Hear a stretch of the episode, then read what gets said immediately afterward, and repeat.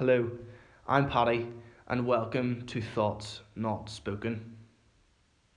Today we are looking at the extinction of intelligence. And first off, you may be wondering, well, what does that even mean?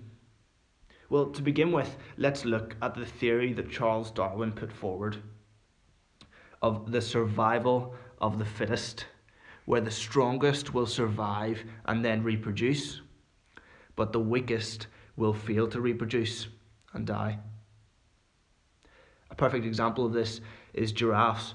There are some giraffes with large necks and some giraffes with small necks. The giraffes with large necks are able to reach all levels of shrubs and trees, whereas the giraffes with short necks are only able to reach the low levels of shrubbery. At that stage, the large necked giraffes will increase in number, increase and increase, whereas the short necked giraffes will decrease until they're eventually extinct from the population and you're left with the large necked giraffes we know now. Bear this in mind as we go through the podcast.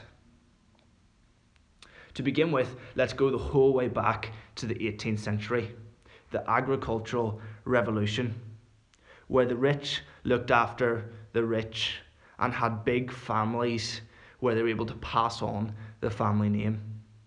And the poor struggled to survive, were unable to have big families due to um, lack of money and lack of healthcare.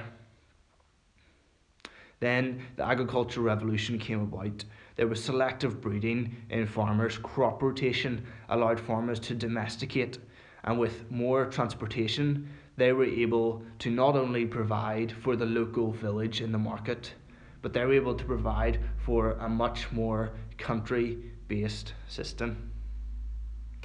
Everything from then on moved much, much faster. Improvements in trade, improvements in healthcare and life expectancy it caused a massive spike in the population. And it allowed for uh, the lower classes to have bigger and bigger families. However, these, these big families were unable to be educated again due to money. But the upper classes kids were continually improving their intelligence until the Industrial Revolution penicillin, other medicines starting to come in, healthcare got much, much better. And changes in social classes were much um, more apparent. People were able to move between classes. Social and working class kids were able to compete with the likes of the higher socio-economic classes. This allowed for a, a greater population spike again and the population spike that we still see exponentially growing in the 21st century. So let's look at the 21st century. Let's look at today. Here, there's a high life expectancy now, much, much higher than what we looked at in the 18th century. And the classes are completely interchangeable, if even apparent at all.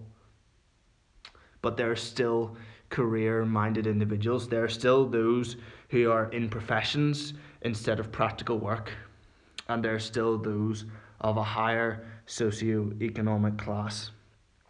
These people are having fewer and fewer kids. They are less reliant on their family name and having fewer kids per generation. This is partially due to the practicality of being worried about their career and not concentrating so much on their family. Also, for the fact that their healthcare is much better. They're able to pay for contraceptives, they have Plan B, they have vasectomies um, earlier on in life.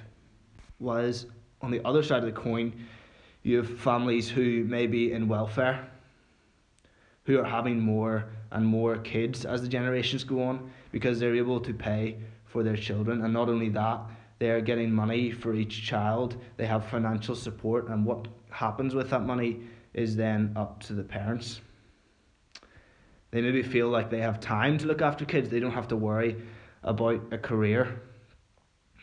Or they may be within practical work And there's the old saying, many hands make light work. So, looking at this practically,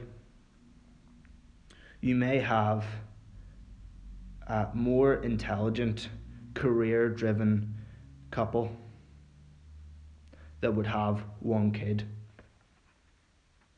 And compare that to a couple in welfare who might be having up to five kids to uh, supply financial help. Eventually, after a few generations, it comes to the point that just like the giraffes, the short necks become extinct. Our intelligent levels at this point may in the future also become extinct. At this point, I'd like to clarify that I am not saying uh, working class is a place of low intelligence. I'm just making the point that intelligence seems to stay with the upper class, and the IQ levels of the upper class are statistically shown to be higher, and they generally stay within professional jobs. And of course, everything I'm saying is just a theory. It is just from the theory of the survival of the fittest and our local society. And is just a theory and a thought that has now been spoken. Thank you for listening. Um, as always, please, if you have any questions, comments, and queries, email through to thoughts not spoken at yahoo.com. Thank you.